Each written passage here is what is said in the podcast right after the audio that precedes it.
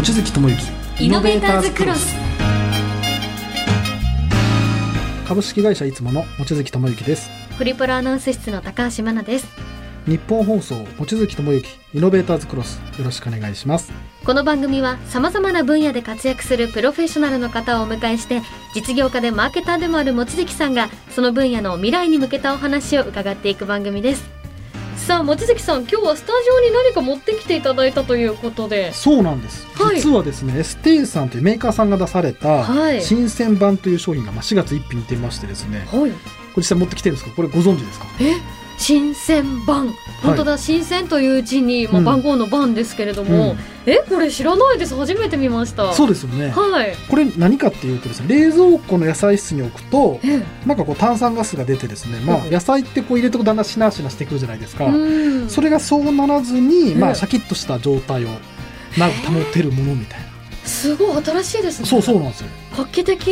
はい。なんか聞いてると低酸素状態にしてうん。野菜の呼吸をまあまあ眠った状態にしてくれるんであまあ、水分もまま出ずに、まあ、鮮度を保つみたいな仕組みらしいですね、ーえー、しかも見てみたらえ3ヶ月有効なんですね。そう意外と長いっていう、えー、この炭酸ガスが入ってるこのパックをうん、入れておくだけでいいんですよね、そうなんか名刺入れぐらいのサイズのやつを、はい。まあ、野菜室に入れとくだけっていう。えー、すそごい。簡うなんですよ。単。はいえこれは絶対皆さん入れた方がいいんじゃないそうでかですすよね。なんでだからこれ最近知ったんでマナさんにぜひプレゼントしたいなって。いうありがとうございます。はい。一応まだ新婚ということであ 助かります。そうですね。久しぶりにその話をありがとうございます、はいさあ今回の望月智之イノベーターズクロスですがイノベーターゲストはローズラボ代表取締役社長田中彩香さんをお迎えします。望月智之イノベーターズクロス最後までお付き合いください。望月智之イノベーターズクロス望月智之イノベーターズクロスゲストをご紹介します。はいイノベーターゲストはローズラボ代表取締役社長田中彩香さんです。よろしくお願いします。よろしくお願いします。さあ今回からのゲスト田中彩香さん。その会社がローズラボということでえ望月さんはもうすでにご存知だったという。あそうなんです。お会いしたことはなかったんですけど、はい。よくあのイベントだったりとかあの SNS とかで発信されてるのを見たりとかあとなんかポップアップのお店も出られたりとかするんでよくあの拝見はしてました。ありがとうございます。なんかユニークな事業なんでそれも気になってて。そうですよね、、はい。やもうバラローズといえばもう女性大好きっていう印象なんですけれども、このバラについて今日はまた深く聞いていただきたいと思います。そはい。れではゲストのプロフィールご紹介いたします田中彩香さん1993年生まれ東京都出身。大学を2年時に中退後大阪の食用バラ農家にて修行2015年に独立し食べられるバラを通して世界中の女性を美しく健康に幸せにを理念としたローズラボ株式会社を設立。食べられるバラの栽培バラを配合した加工食品や化粧品などの商品開発販売を行っています。2019年にはマイナビ農業アワードで最優秀賞を受賞。今回のゲストはローズラボ代表取締役社長田中彩香さんです。よろしくお願いします。お願いします。さあ今回から2回にわたってゲストにお話を伺っていきます。マーケター望月さんがゲストにぜひ聞いてみたいことからお願いします。はい、えーではまずですねローズラボの事業内容についてお伺いしたいんですがどんな事業を手掛けてらっしゃるんですかねえー私たちは埼玉県の深谷市で、はい。一切土と農薬を使わずに、うん。食用のバラを自社で栽培をしてます。なるほど。食用バラですね。食用バラです。えー。食用バラってでもなんかバラを食べるシーンってあんまイメージつかないんですけどそれはなんかどこで食べられてるんですか？食用バラっていうのは。サラダとか例えばデザートの飾り付けが一番は多いですね。確。かにちょっとついてるやつありますもんね。はい。あなるそれをじゃあ栽培しておろしたりとか販売するお仕事。そうですね。はい。すごい珍しいですね。なんかこの深谷がまずあれなんですか？バラがよく作れる場所なんですか？深谷は実はネギだけじゃなくて、はい。お花の町って言われていて、はい、結構こう鉢物とか、うん。あの栽培するのに適した、うん。えー環境が深谷です。あなるほど、なんかあのーそのバラに着目して事業展開するとなんでこのバラなんですか？好きだったんですね。あバラがへ はい。えでもまあ実際でも作るのとまた売るのとまたいろいろあるじゃないですかうんうん。今はもう作るところにも入り込むってことですもんねそうですね。もう作るところが母体ですね。逆に。はい。でもなんかバラの作りとわかんないですけどなんかあれですかこうビニールハウスみたいなのを作るんですか？どんな感じにそうですね、はい。ビニールハウスの中でうん。育てるのがやっぱり一般的へで、ーあと面白いのがうん。こう苗を植えたら7年間ずっと咲き続けてくれるんですよ。へはいなんで他の農家さん作物とかだと、その1年に1回植え替えとかそうですよね、必要なんですけど、バラの場合は7年放置で大丈夫なんで。じゃあまあちゃんと育てられれば効率はいいんですね。そうですね。へえ、でこのバラが原料の化粧品っていうものもローズラボの方で作られてるんですよね。あそうなんです、うん。あのもともとは飲食店に食用のバラを納品するっていうビジネスモデルだったんですけれども、はい。最初は需要と供給が全然合わなくて、うん。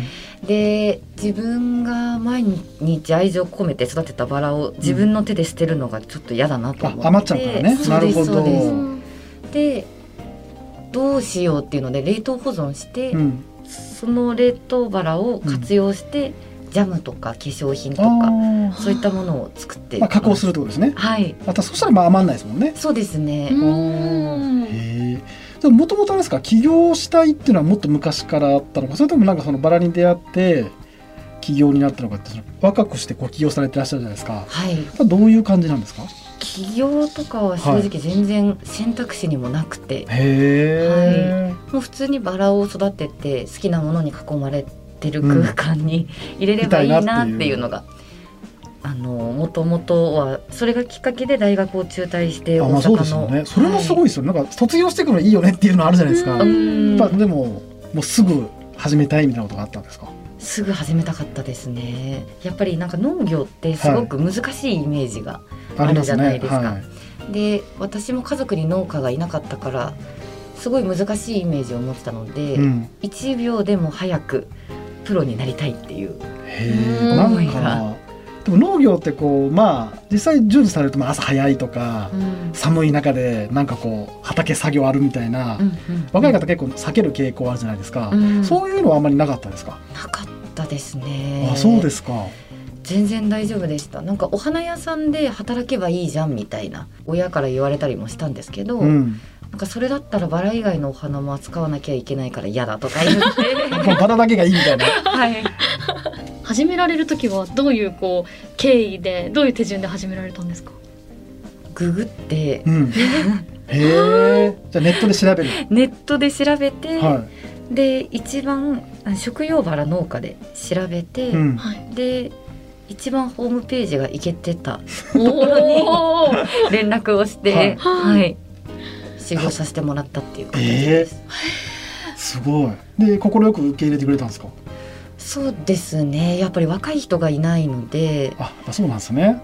少ないですね。なので結構皆さんウェルカムでへ迎えてくれますさあそして望月さん続いての質問もお願いします。はい、えー続いてはですねローズラボさんが取り組む6次産業についてお伺いしたいんですけどもあの田中さん6次産業の農家として、まあ、いろんなコンサルティングとかされてらっしゃるんでまずまず6次産業というのは何なのかをちょっと教えていただいていいですか？はい、はい。六次産業なんか造語みたいな感じなんですけど、はい。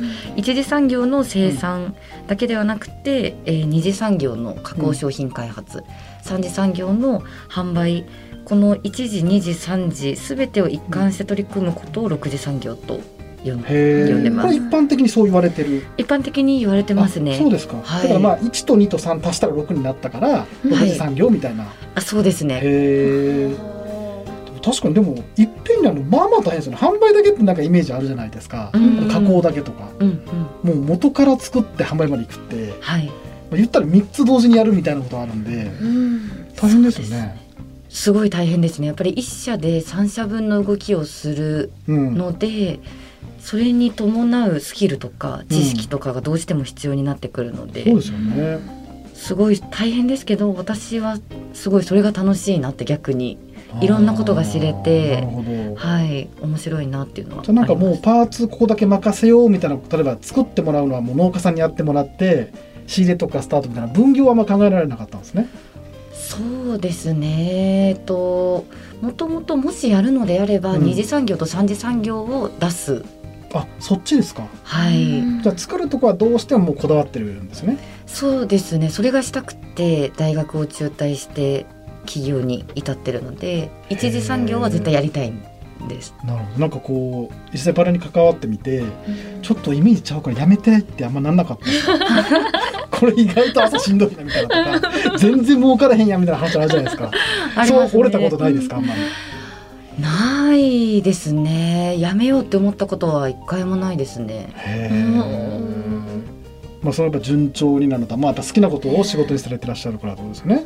そうですね。やっぱ好きなことっていうのが大きかったと思いますね。でも今日もう年がら年中作って販売するのをもうオールシーズンでやってらっしゃるそれとももう時期決まった時期だけ作ってあとはもうなんかプールしてこう販売していく感じなんですか？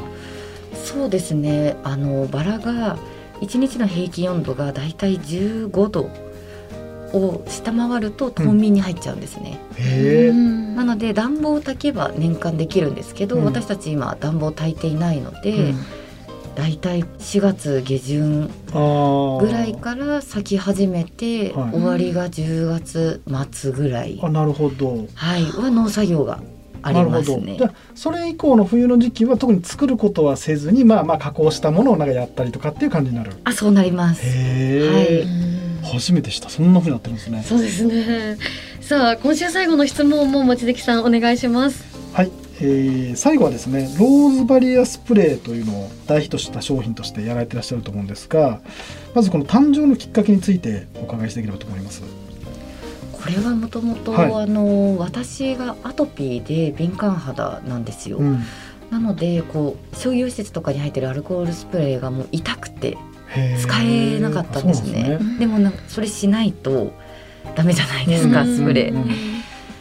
でそこでなんか痛いし嫌だなと思っていて、うん。でなんかこれがもっと敏感肌用にあればいいのになっていうところと、うん。あと1回目の緊急事態宣言の時にもう飲食店もほとんどもう閉まって、うん。かつ百貨店とか商業施設も閉まってたんですよ。なのでうちも売り上げがもう一気に止まったり、はい。あで4月5月はうちとしても売り上げが上がるシーズン、母の日とかで、ーあそうですね。はに、い、イベントがあってっていうのが全部キャンセルになって、大量にバラが余ってしまって。でその、まあ、大量に余ったバラを何か活用できないかなっていうので、うん。あそうだと思ってこうマスクに吹きかけれて、うん。かつ手指を清潔に保つことができるなんか多機能スプレーが作れるんじゃないのかなっていうのでへえはい。じゃあそのピンチから生まれたアイデアの商品みたいなところなんですね。あそうですね。ー本当に。でも結果的にはこれがもう大ヒットに至るわけですもんね。いやもうありがたいことにたくさんの方々に使っていただいてます。えー。やっぱこの敏感肌の人にやっぱりいいスプレーってことなんですね。そうですね。普通のアルコールの、はまあケミカルなんですけれども、私たちが使ってるそのアルコールエタノールは、あのサトウキビ由来なので、はい、ー。なので天然由来成分100%のものになるので敏感肌の方でも使えますしあとやっぱ香りでこうリフレッシュできるのが人気のポイントだと思います。うん。じゃあ結構そういうの悩まれてる方のまあこう感謝の声とかも結構来るんですかね。あすごいきますね。はい、特にお肌が弱い方とか、うん。あとストレス感じててとか、うん。そういった方々からもう直筆でお手紙が毎日届きます。えはい。ー、すごい、感謝されている商品ですよね。うん。えーでも確かにマスクスプレーとかってただのアルコールを吹きかけるとアルコールの香りしかしない、ああなるほどね、ところをちゃんといいバラの香りもしていたら、機能性もいいですよね。そうですね。うん。さあローズについてもたくさんお話伺ってまいりましたが今週はこの辺りでお時間となってしまいました。えこの続き次回の後編で伺っていきます今回のイノベーターズクロスゲストはローズラボ代表取締役社長田中彩香さんでした。ありがとうございました。望月智之イノベーターズクロス。お送りしてきました。望月智之イノベーターズクロス。そろそろお時間です。今回のゲストはローズラボ代表取締役社長田中彩香さんでした、まあ、バラ中心にいろんなお話伺いましたね。ねなんかまあ食用バラからスタートして今はまあコスメとかいろいろやられてらっしゃりとか。はい。あとやっぱりあの意外とまあバラって生もんなんでうん。それをまあ廃棄率どう減らすかという、まあ、加工してみたりとか。ええ。あとはあのコロナ禍でこうスプレーにしてみたりっていうところで、まあ、確かにアイディアすごいなと思いましたね。そうですよね、はい。なんかこうゴミゼロというか、うん。そういったこう地球にも優しあそうですよね。い活動だなというふうにもはい、思いました、さあこの続きは次回の放送でお送りいたします。お楽しみに。番組へのメッセージ望月さんへビジネスの質問もお待ちしています。メールアドレスはもちアットマーク 1242.com ツイッターはハッシュタグイノベーターズクロスをつけてツイートしてください。詳しくはイノベーターズクロスのホームページ公式ツイッターをご覧ください。呼んでほしいゲストご出演いただけるイノベーターの方ご一報ください。望月智之イノベーターズクロスここまでのお相手は株式会社いつもの望月智之とホリプロアナウンス室の高橋真奈でした。ではまた。